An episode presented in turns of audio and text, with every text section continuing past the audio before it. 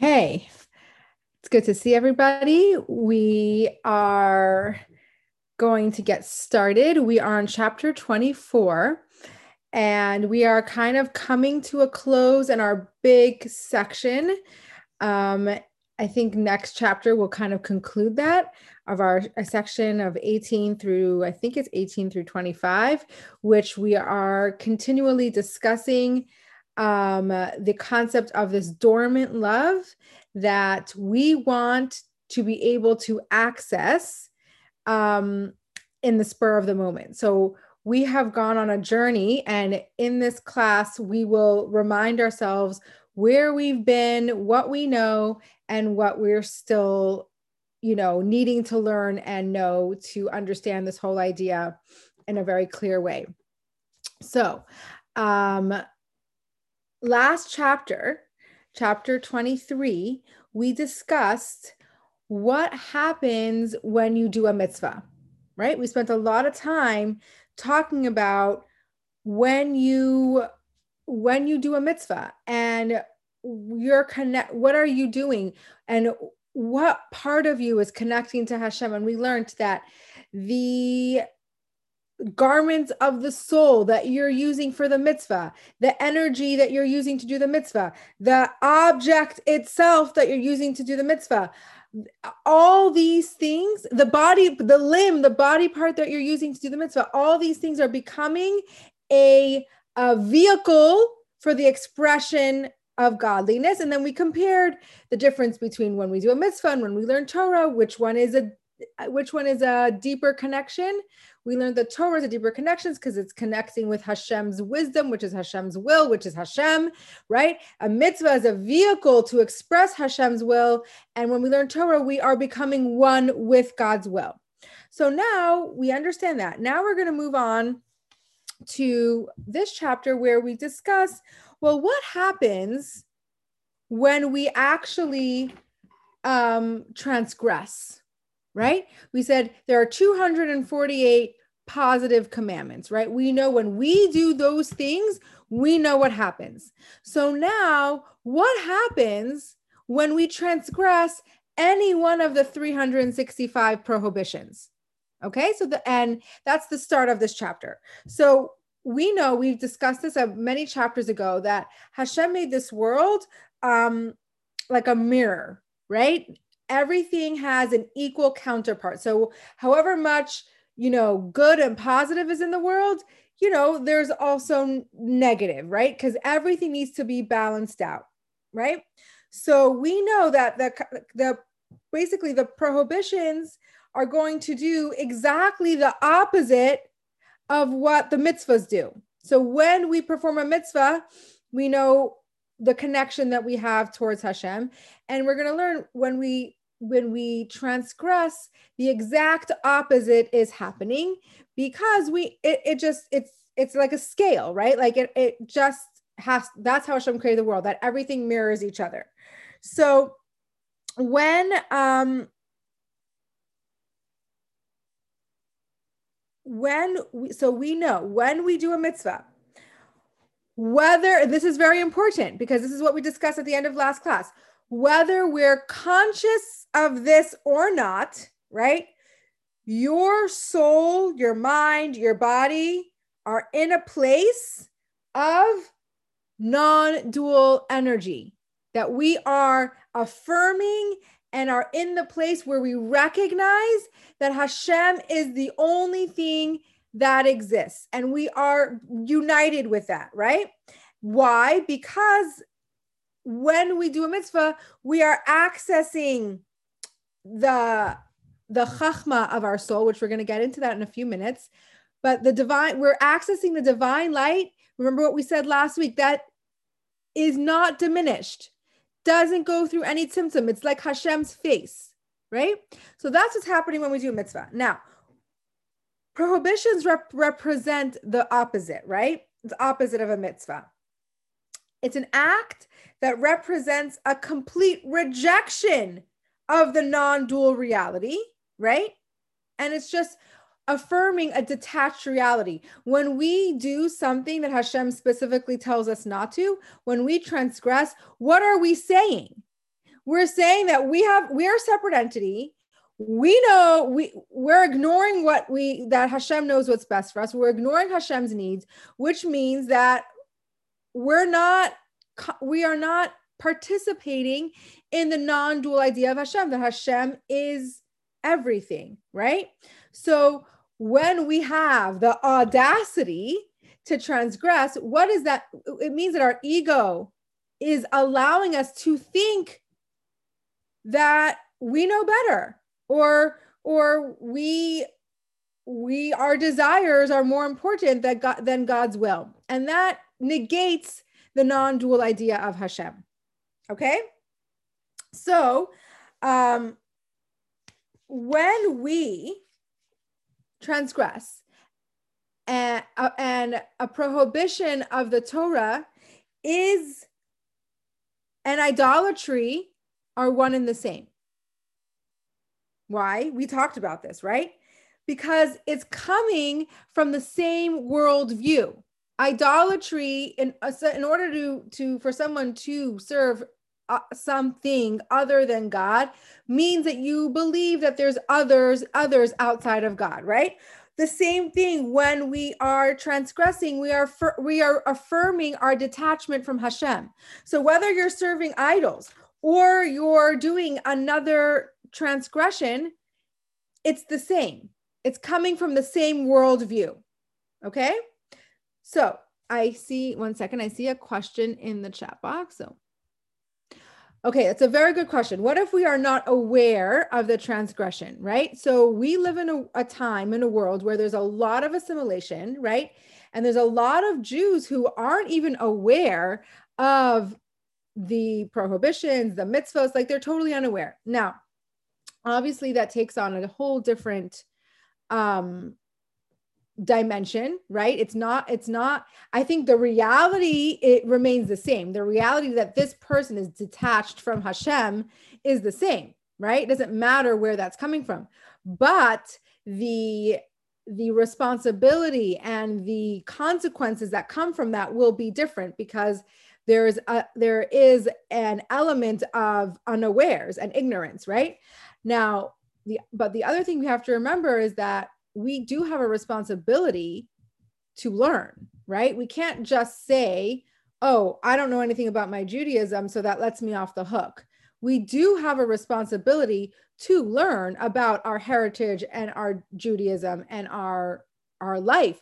But again, it's not expected that someone who hasn't been enveloped by uh, Jewish um, life and culture and and and um uh what's the word i'm looking for? You know lifestyle to be able to do it all right? So the Tanya is very very much a part of well this is a journey right? Remember we always have to remember that this is a journey. More important than the end goal is the journey itself and where are you in the journey doesn't really matter as long as you're going up, right? We want to be going up the ladder, not down the ladder. So if we're in this journey, no matter where each of us are on in our journey and we're all in different places, if we're moving upwards, if we're constantly striving to learn more and understand more and connect with Hashem, really that's where it's at, right? So it's not expected for somebody who's learning about Yiddishkeit and Judaism to be able to do all the, oh my goodness, I'm so sorry. Um, that's my daughter calling from camp. um, so we we're not expected to be able to do this all at once. So, so very good question. Now, um, so we when we learned so back to what we were discussing when we learned last week that when a person does a mitzvah his soul garments and his body become what to Hashem? Do you remember what analogy we used? A chariot? Yes, a chariot to Hashem. Our soul garments and our body become a chariot to Hashem, which means they totally um, subservient to Hashem's will, right? Now the Tanya teaches us that when a person transgresses, the reverse happens his soul garments and his body merge with the power of klipa, right? And remember, we learned what klipa is, right? It's the powers of the of the world, the negative powers of the world that comes from the backside of Hashem. Remember? So, and if we go all the way, I'm gonna I'm gonna challenge you to go all the way back to chapter seven, and when we where we learned about the animal soul, and we learned that the animal soul is built from klipas noga. Who remembers what klipas noga is? Klipas Noga is that neutral energy, right? We have we have holy, we have impure, and then we have that neutral energy, which is what 99% of the world is made up with, right? The world is mostly neutral energy. And depending on what we do, depending on what we choose to do, it either gets elevated to Kedusha, elevated to holiness, or demoted to impurity, right? So, this animal soul that we have inside of us is neutral. It comes into our body as neutral. Depending on how we use this animal soul, depends on where this animal soul's energy is going to be coming from and what it's doing, right? So, when we transgress, it demotes our animal soul to the impure klipas. And that soul energy is being dragged down to impurity. Okay? So um the impure klipa um basically it's called idolatry because it's due to the perception of the com- of complete detachment of God, right? So we call any like remember um a couple weeks ago we we equated um the impure klipas the sitra achra, right? The other like it's we it's called sitra achra for two reasons. One, it's because it's other, it's receiving its energy from the backside of Hashem, and one is that it's other, like we're serving other gods, right? So it's equated because all all all that's happening is when we do these things is that we are affirming our detachment from Hashem. Okay? So we have a basic understanding. Obviously, we can go much deeper, but we have a basic understanding of what happens when we do a mitzvah, right? And what happens when we transgress, right? And basically, it's one opposite the other. It's when we do a mitzvah, our whole body and soul are involved in becoming a vehicle for godliness and Hashem's will. And when we transgress, our whole soul garment and our body become a vehicle for which um, negativity is and klipa is expressed, right? So depending on what we're doing is what our body is becoming a vehicle for, right?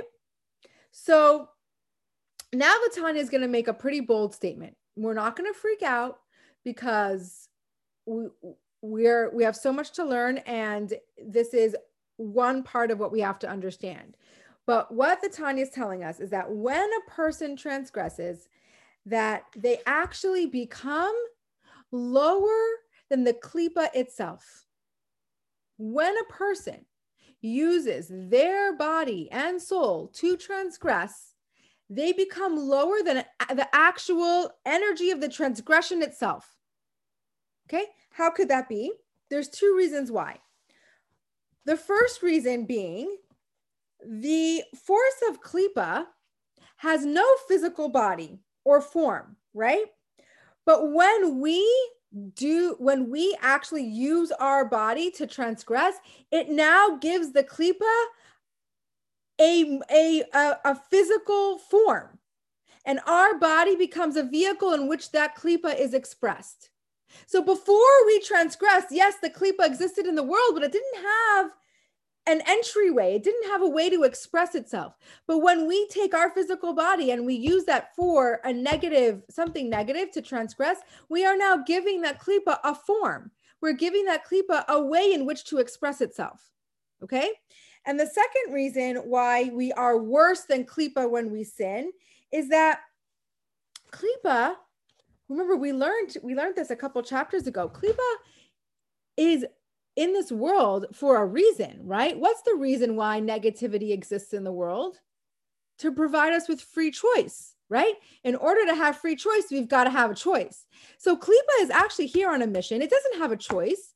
It's here for a reason. And even though Klippa acts as though it's totally separate from God, it's really just doing God's will. So really deep deep inside the klipa is is completely subservient to god and recognizes that its its energy and its source is godly because it's here to do god's will in providing us a choice for free will right so klipa is negative and it's negative energy but it doesn't have a choice doesn't choose to be negative its whole purpose in the world is to be negative to provide us a way to be godly right? But when we choose to do something negative, we are doing it of our own free will and of our own volition.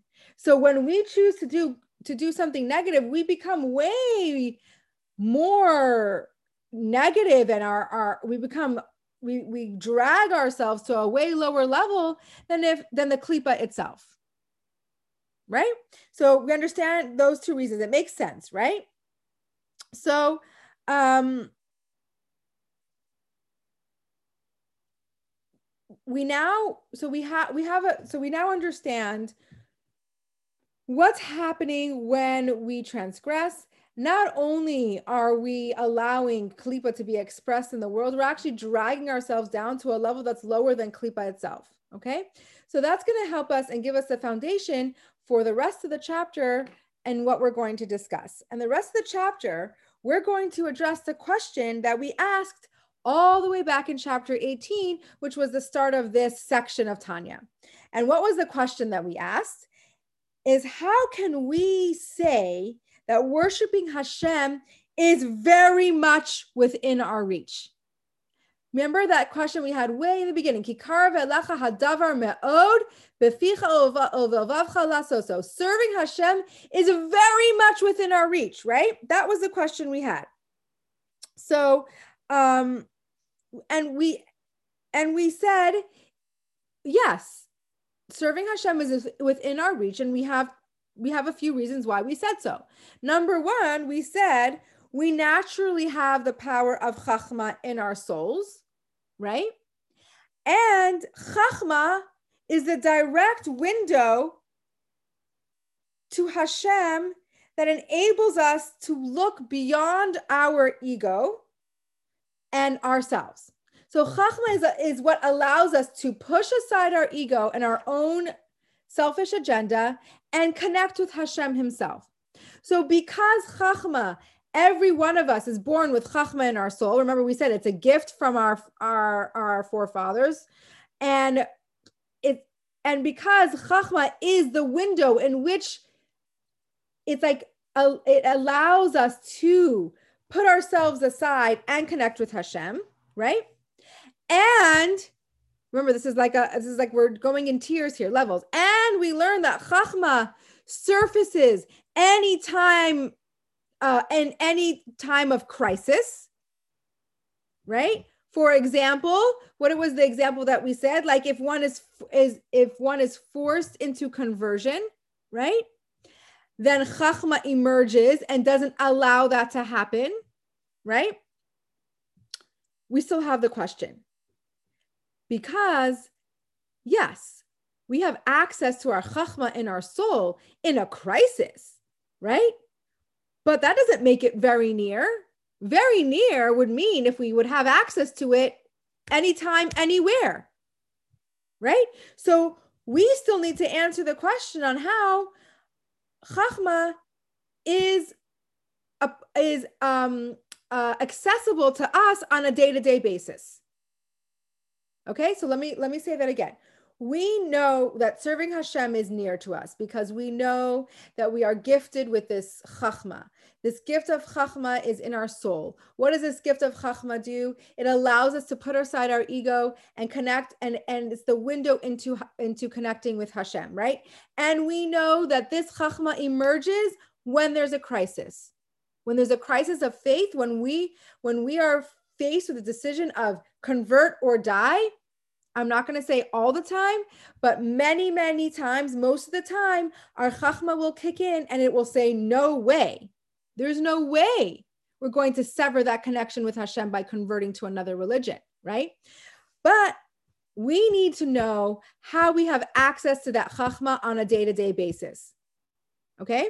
So, in order to understand how that is possible, that's when we launched into this whole topic and lengthy discussion of the non dual idea of Hashem talking about how Hashem is the only thing that exists and nothing exists outside of Hashem was bringing up this topic was all to answer the question on how we have access to our chachma on a day-to-day basis. So we didn't answer it yet, but we are that's why I'm reminding you why we got into this discussion in the first place. Why are we talking about this non-dual idea of Hashem? Why are we talking about the the intensity of our connection to Hashem when we do a mitzvah and the intensity of our severance of Hashem when we don't do a mitzvah. Why, why is this applicable? It's all going to come full circle and all going to help us understand this idea of how we can access that chachma, how we can access this um, power and this service of Hashem that's supposed to be very near to us on a day to day basis. Okay. So, within this it, it, within this discussion of the non-dual idea of Hashem, we went we talked about consciousness and unconsciousness, right? So consciousness is that everything is an expression of Hashem. That's that's how the world is.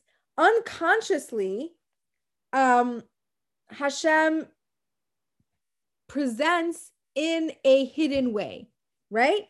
Hashem is in this world and he went through tzimtzum. He went through a diminishment and he's hiding his face. Okay. And finally, we learned that positive mitzvahs are an expression of that conscious reality.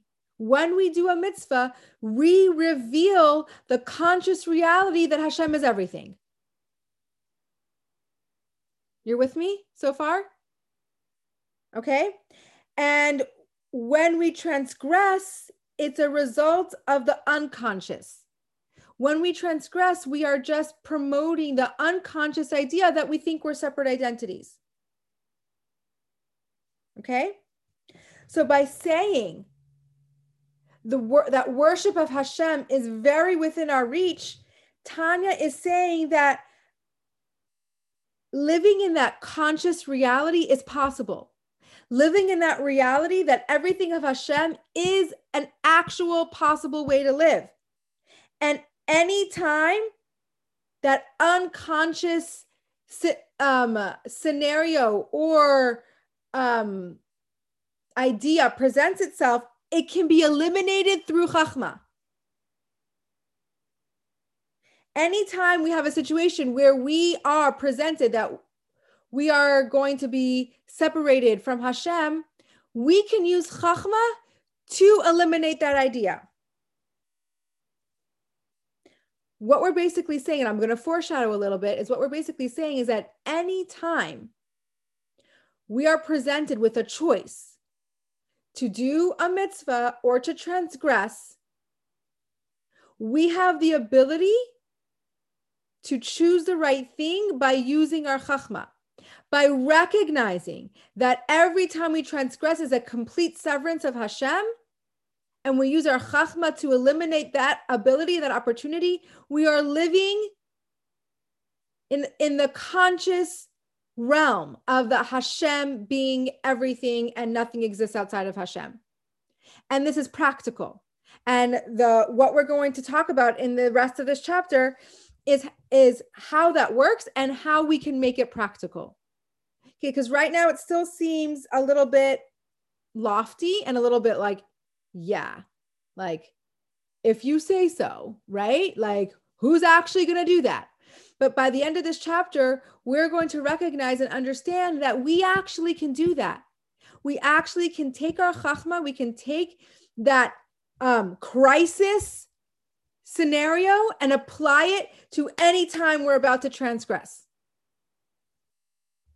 Okay, any questions so far?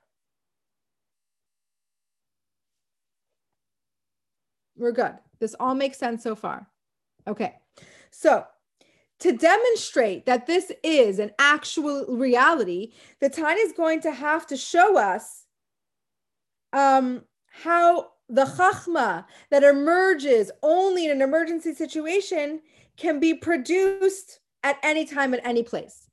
Tanya is going to have to prove to us that, that this chachma that is really an emergency tool is actually able to be produced at the blink of an eye. Because let me take you back. Remember, we want we wanted a quick tool. We wanted a quick tool to serve Hashem. Remember, before we were working on meditation, right? But that takes a long time for our emotions to match up with our actions and to actually create those feelings for God, right?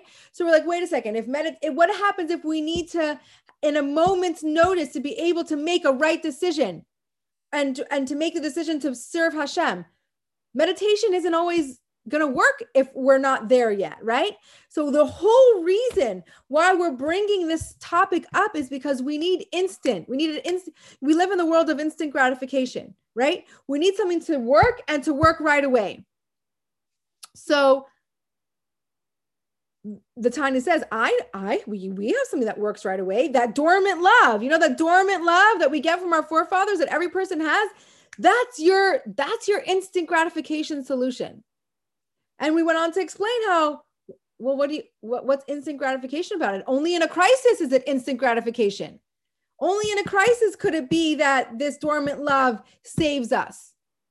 And the Tanya says, no, no, no. This actually can be used on a day to day basis. And this is where we're at. Okay. So the sages say that every sin is caused by a delusion. The only way we are able to sin is because a spirit of folly, this delusional idea, comes into our head and allows us to sin. Okay? And the Tanya actually says in the in the verses itself, it says, even someone who's on a very, very low spiritual level, right? And for example, like an adulteress, right? They could be able they would be able to control themselves if not for that delusional spirit that tells them that this sin isn't so bad right that tells them don't worry this it justifies and rationalizes what they're doing because it's the tanya says that this same adulteress if they were to be presented with bow to this idol or die they would choose death. They would choose death. But this is a person on a very low spiritual level. How does that make sense? How does that make sense that this person who's willing to commit adultery is also willing to die for God by not bowing to a, an other God? And it's only this only happens because the spirit, the spirit of folly, this this um, delusional spirit tells this person that there's levels of sins and this sin isn't so bad. It's not going to sever you from God completely. So this sin you can do, but this sin you can't. That's the only reason why that would ever happen. Okay? So the only explanation for something like that to happen, for to, be, to for there to be such a discrepancy, for someone to be able to do certain kinds of sins, but not able to do other kinds of sins. The only explanation is that there's a spirit of folly that enters us and convinces us that there's there's di- di- different degrees of sin, right? And um, we also we also get sidetracked by the fact that different sins have different um, consequences right? And some sins are consequenced by death and some aren't.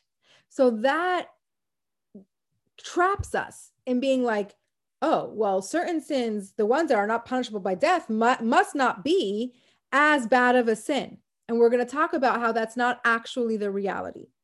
But the Tanya says that if we were to tell ourselves every single time we're about to sin, if we were to if we would contemplate that every sin is a uh, detachment from Hashem as severe as idolatry, then we would be able to control ourselves. We would be able to hold back from sinning, right? And I want to read from you inside the, the chapter from, um, quoted from, I think it's Rabbi Yehuda Hanasi.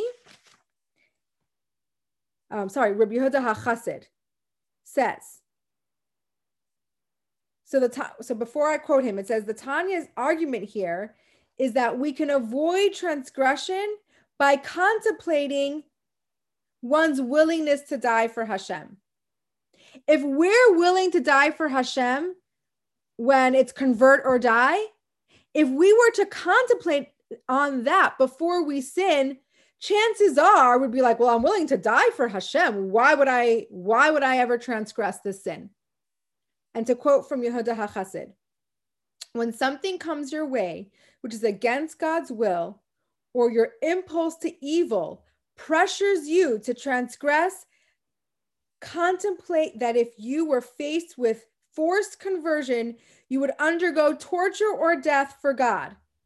Now, if you would choose death over life, then all the more you should resist your impulse to evil for this comparative small matter.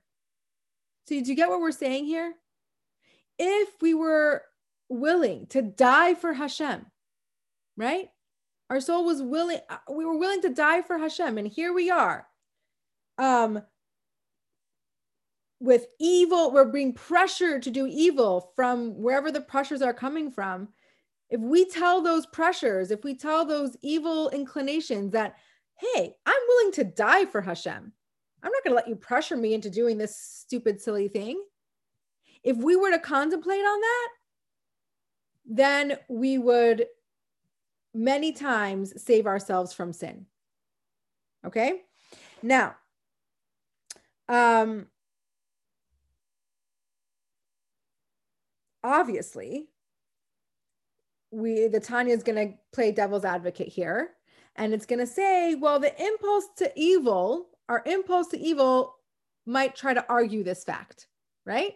How would it try to argue this fact? Is that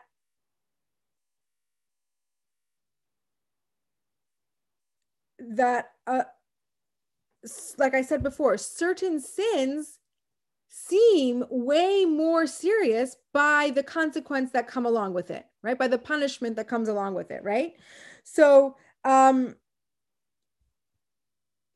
the adulteress uh, like so so committing adultery is you could think is a far lesser transgression because of the lesser consequence that it has and therefore makes it a more tolerable sin right that's what the adulteress is impulse to evil is telling her right oh well obviously you can't sever your connection to Hashem completely by converting to another religion. That's unacceptable.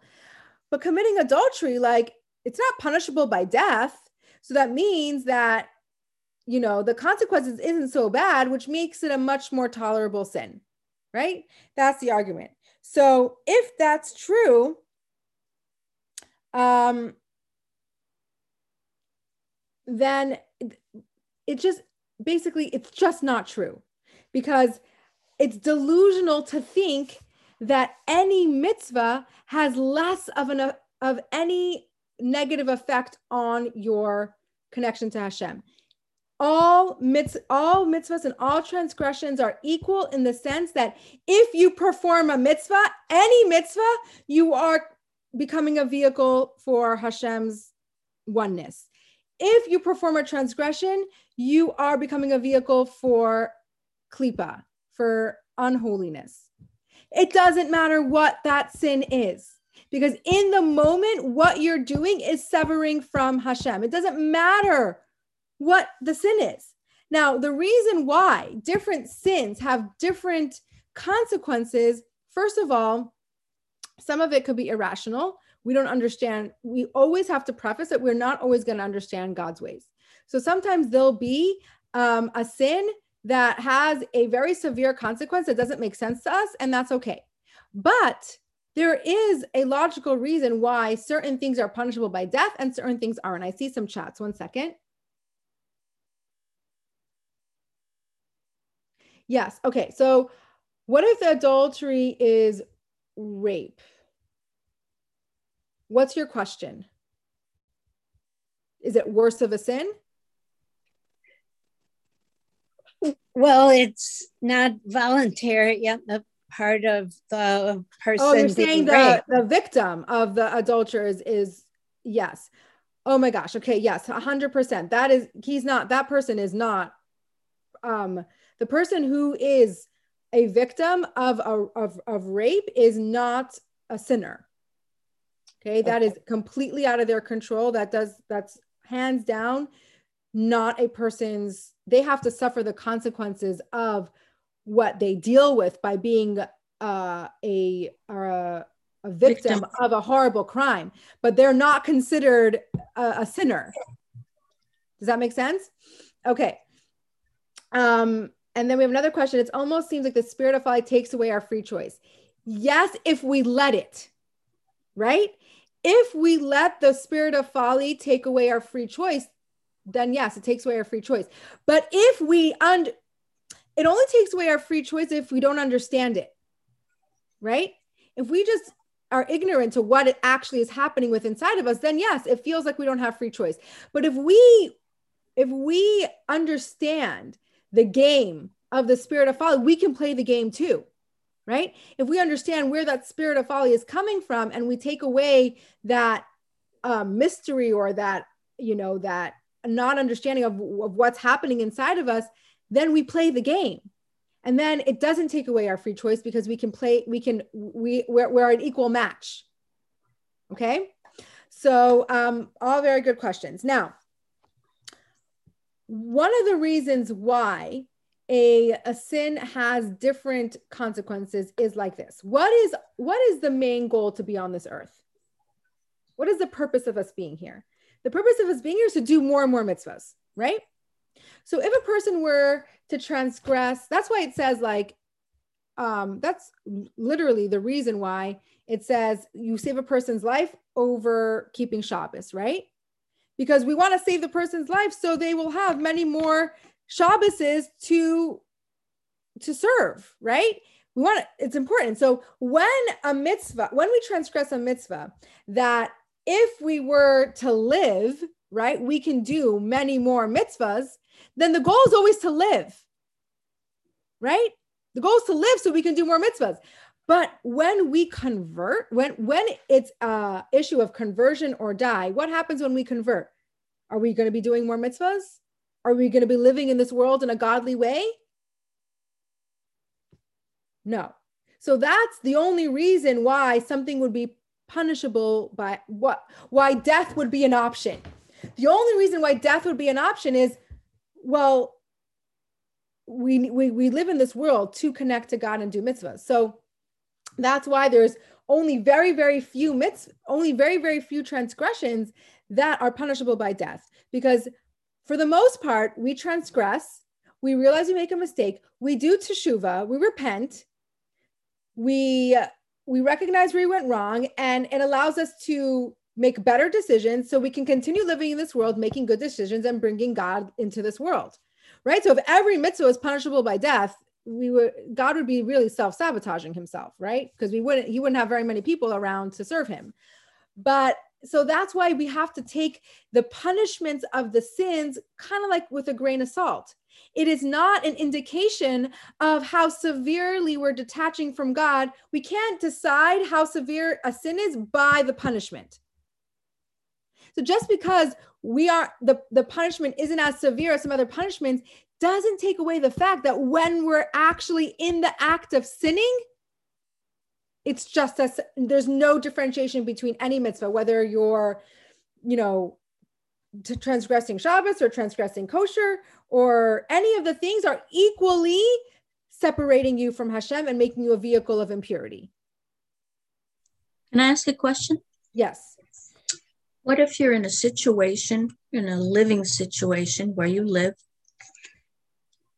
um, and you don't have really many choices of doing every single thing exactly to Hashem's um, uh, desire, say on, Sh- on Shabbos, for example, or even every day. If you are living in a situation where you cannot physically do the exact same, all the things, you can do as much as you can mm-hmm. to a certain point, and then other things if you're not living alone, if you're not living with another Jew, if you're not, if the other person has kind of domination over you or, you know, whatever, uh, would you choose to, for Hashem, to go out of that house and not have a home, uh, live, um,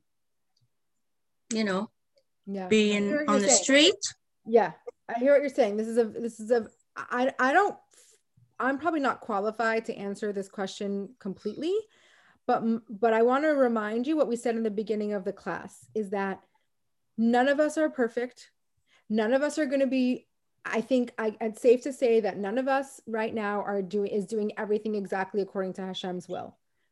Remember, this is a book uh, that we are on the journey of becoming a Beinoni, of a journey that's working towards somebody who will have perfect actions right? We're not we're not on the journey to be a tzaddik. That's not within our reach. We're in journey of someone who can have so on the on the path of having perfect actions. The key word is journey so none of us are are are actually there at this moment. I mean actually i'm speaking for myself. I'm definitely not there at the moment right? Uh, there's like 75% of my day that I, I could be doing things better. Right? Now, now, and now take that and put yourself in a situation where you really don't have much free choice, whatever, whatever scenario that might be, and you're doing your best and you're serving Hashem in every capacity that you have possible. I think that's what Hashem asks of us. That's what Hashem's asking of us.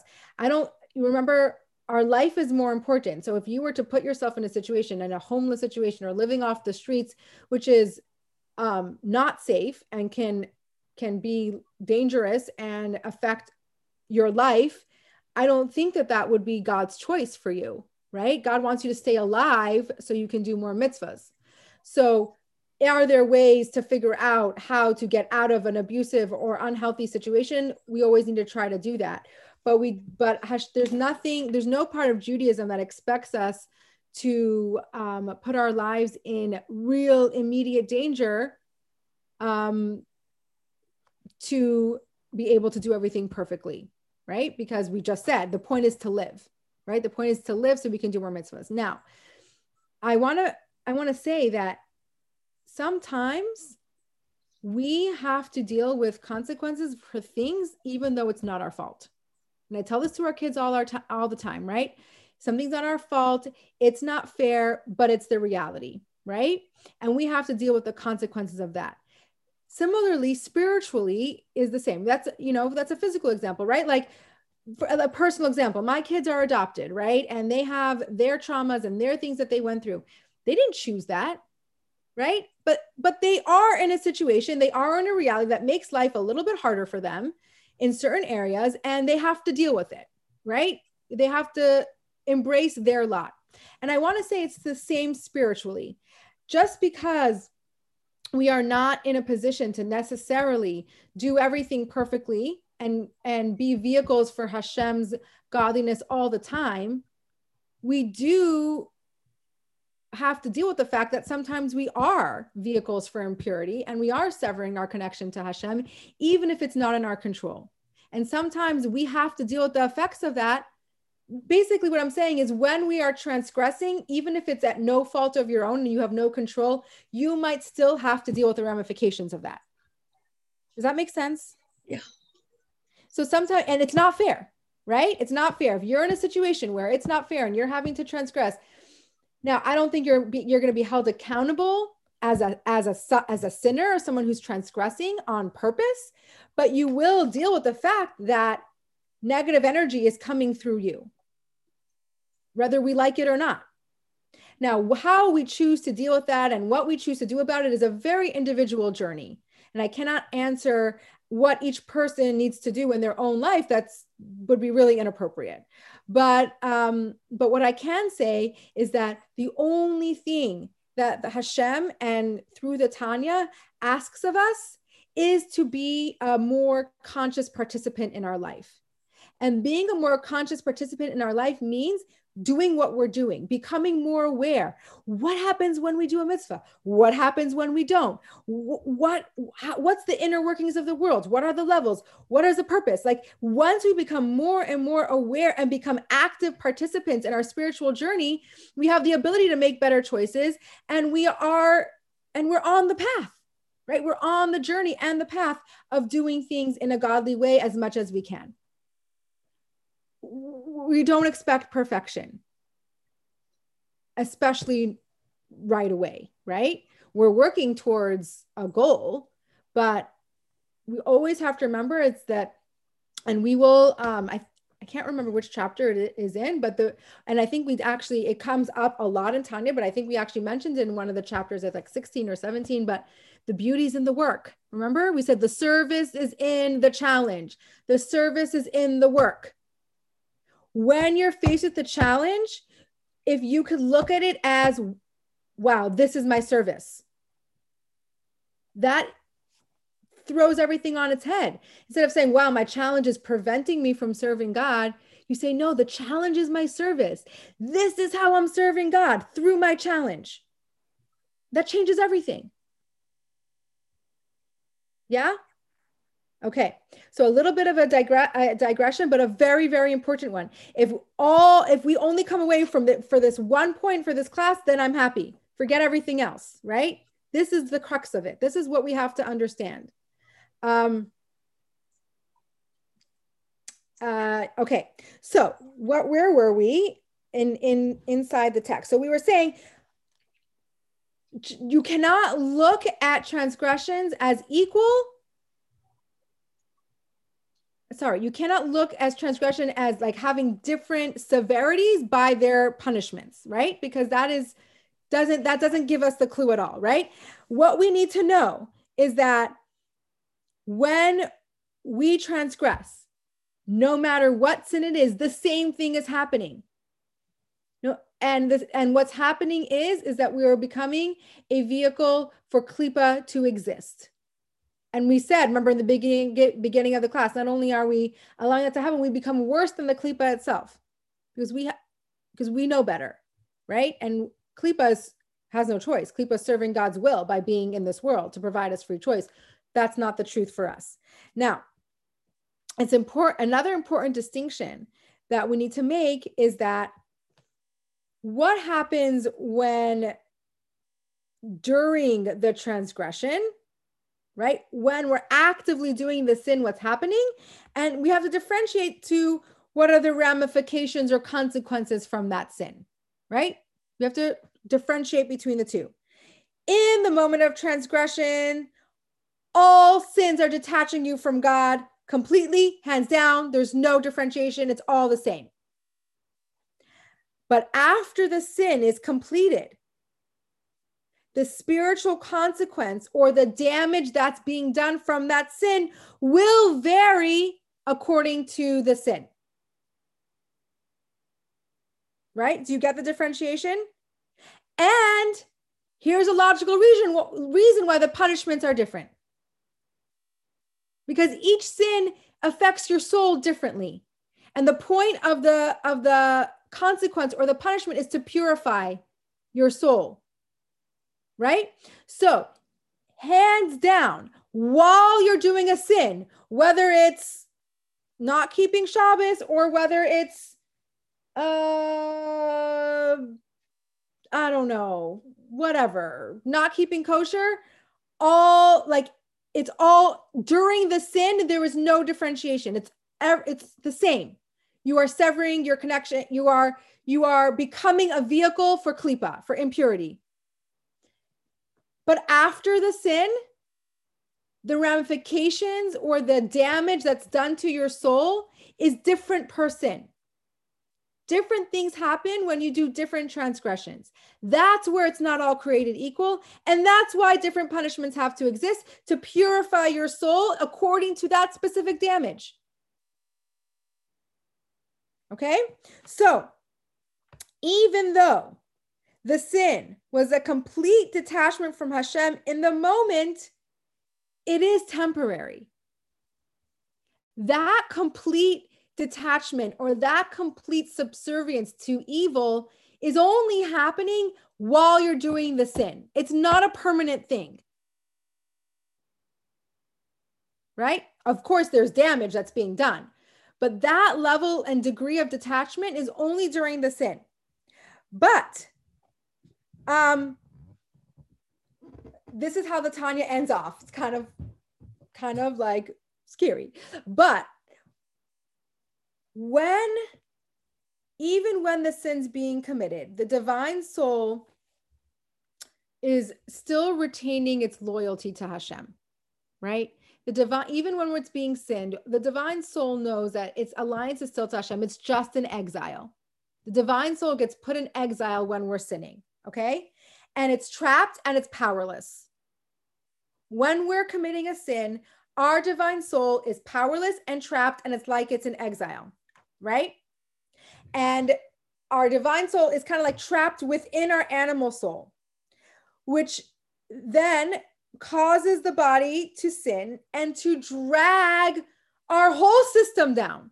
It's dragging everything down to the depths of the grave, like the furthest depths you can imagine, right? So far down that we, beca- we become lower than Klippa itself. There is no greater exile than this. So during a sin, even though this is not a permanent thing, during the sin, we are taking our divine soul, which is trapped and powerless and in exile, and we're schlepping it down all the way down to the grave, which is the worst of the worst. It's the greatest exile, the, the biggest, worst place it can be, right? So Why? Scary. Yeah, it's scary. very scary. Oh. Listen, but don't worry, don't worry. Um, why is it so severe? Why is it so severe when we sin? Why does it have to be so scary? It's because the root of the soul is chachma. Okay?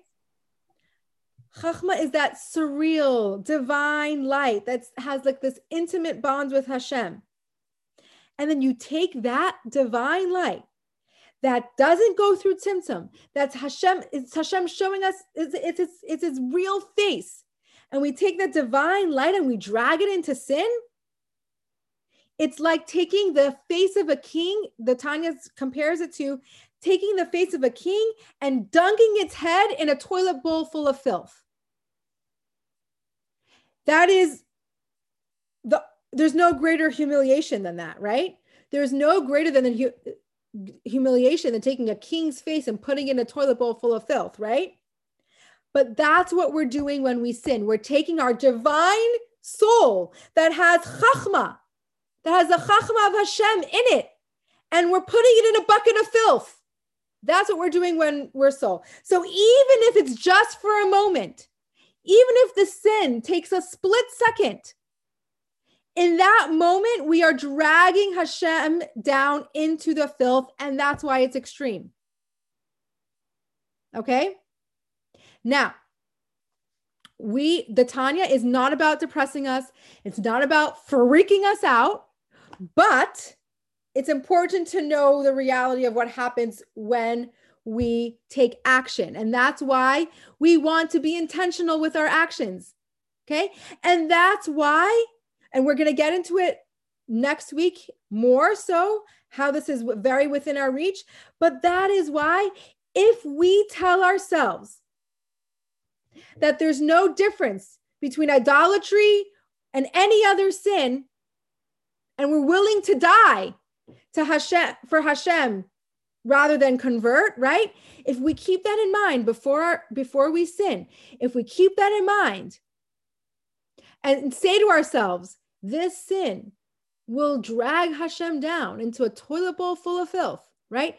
This sin is just as as um epic as converting, what's going to happen?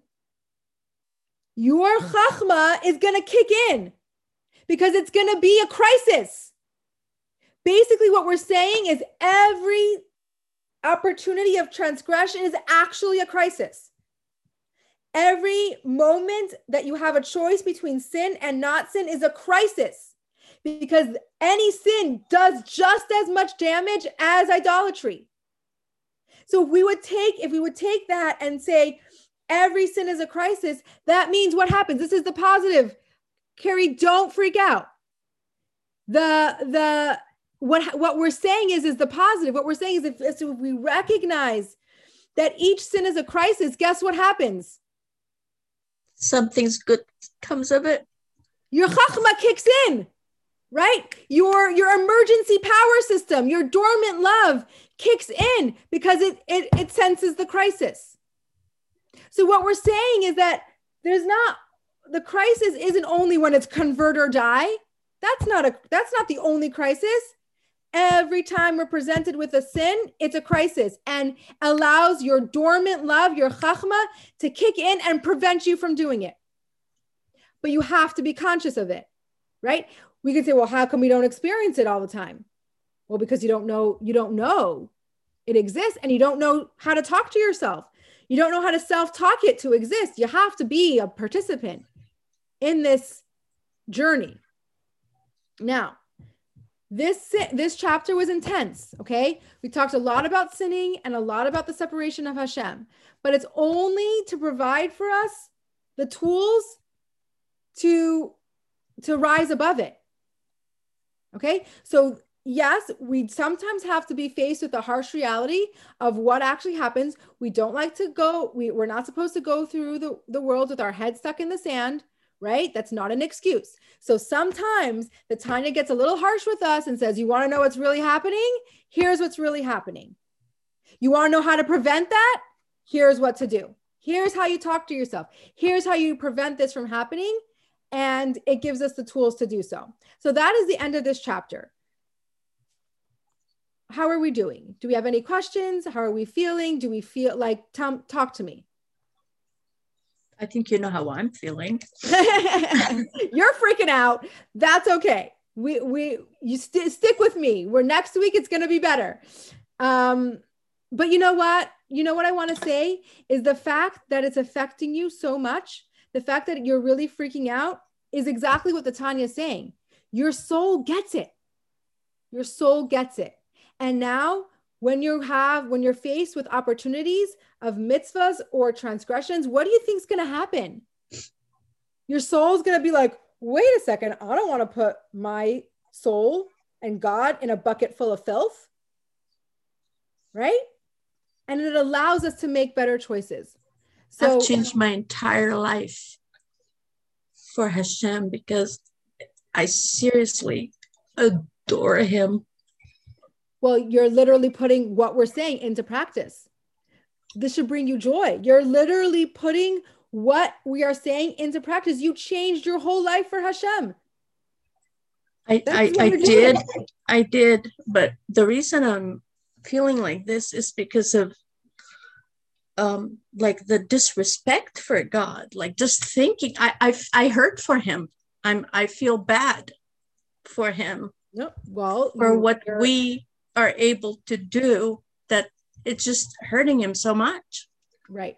And later on in the Tanya, we're going to learn certain mantras and certain meditations to create certain emotions to feel towards God. So keep that. And it's going to be very powerful use later for some meditations that you're we're going to work on. Okay. So the, I, I, I don't want anyone leaving from this class feeling broken and distraught. Okay. Because what we're learning from this class is we're getting a little bit of a reality check, right? Whoa, like sinning is a big deal, right? It's we should take this seriously. This is not something that we just take lightly, but also because we are aware and because we know what big of a deal it is, our soul perceives that. Our soul knows that it's such a big deal. And that allows us to use our emergency system. And our emergency system can be deployed in any moment in any time because anytime you're about to sever from for anytime you're about to sever from Hashem is a crisis moment, which allows that tool to be used. Does that make sense? Yeah, can I share something? I yeah. mean, it's it's kind of uh, it's a bit personal, but it's okay. Um, you see why I feel the way I do is because I live with um, not in this the house, but in my life with my children, my grandchild. Um, they are not at all um, aware of Hashem, although as much as I try to put it on them, you know, to instill some Judaism. So just recently, the very last act was um, they, my daughter's, um, my daughter wants to take, I'm sorry, I lose my speech. Sometimes I get so emotional. Um, she wants to go to the beach because it's my grandchild's birthday and she can only do it on a Saturday. And she's inviting me. And I declined because I will not, I sanctify Shabbat and it, it is the way it is. So, you know, it's not as bad as like uh, putting my child on the altar on, on, on the to be slaughtered. I'm, I'm not Abraham, but Abraham didn't do that either. but he, but he, remember that part of the story. He was ready to. Yeah. It's just as if, it's just as if he did it. So for God, you know, so the truth, you know, it hurts me to have to do this to my own grandchild to not be able to participate in that party they're having at the beach on Shabbat. And but I love God more than anything. I'm sorry, but that's just the way it well, is. A, but a, but but I I hurt a lot. I mean, yeah. it's like I'm so between the torn. two. Right. It's ca- sometimes it can cause a lot of pain, and we're in situations where we have to make choices. Is it our values, or is our is it you know what do we do? And I think we can never go wrong when we we do we make godly choices, and it might feel wrong and it might feel bad and your your kids and your might be very angry or upset with you.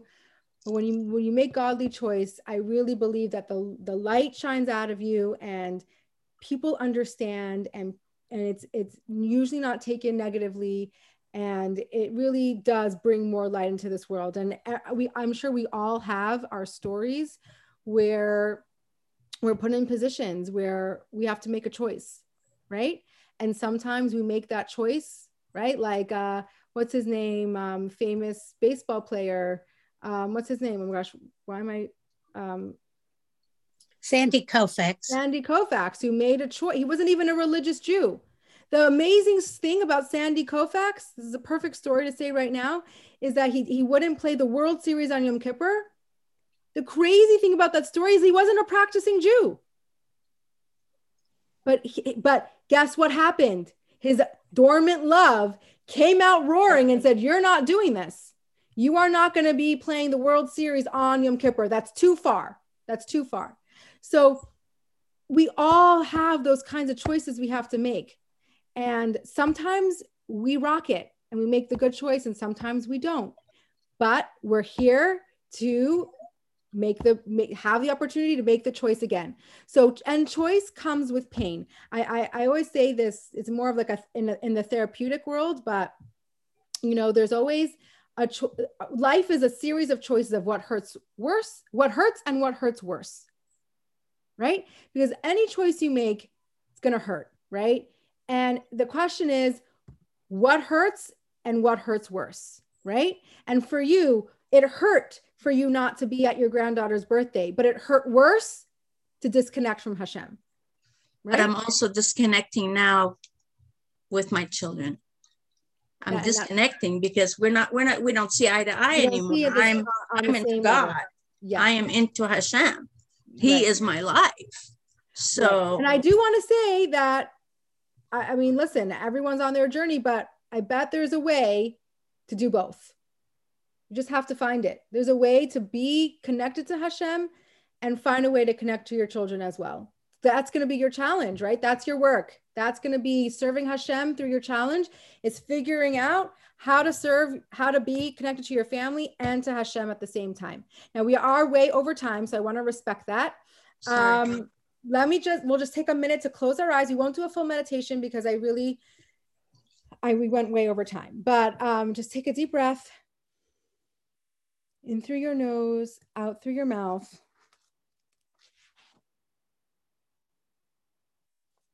Just connect to your inner self for a minute.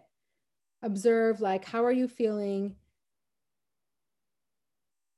We, we, we said a lot of intense things. We learned a lot Sometimes learning the reality can be very difficult, but knowledge is power, guys.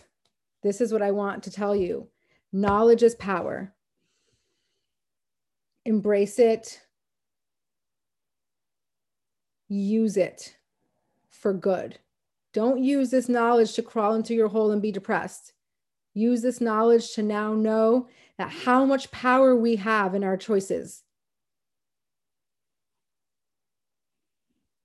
Just sit with that for a minute. Let any stress or tension you have in your body just melt away.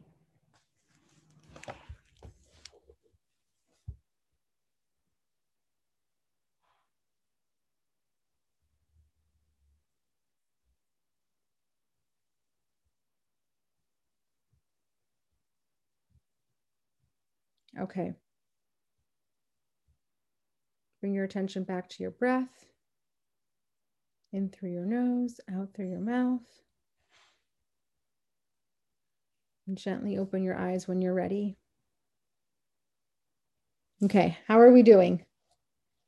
Doing okay? Okay. Um, think about this chapter. It was very intense. That's okay. We can handle it, right? We got this. Come back next week and let's see where the Tanya takes us next week. Tanya doesn't stay um, like focusing on the on transgressions or negativity for very long. As you know you've been here for 24 chapters. How often do we do that right? But we do need to do it right? We do need to do it so we can move on to the to the positive part. Thank you so much for being here. I'm so sorry that i went over 10 minutes. Yikes that's a long time. But um i'll see you next week. Thank take you so care. much.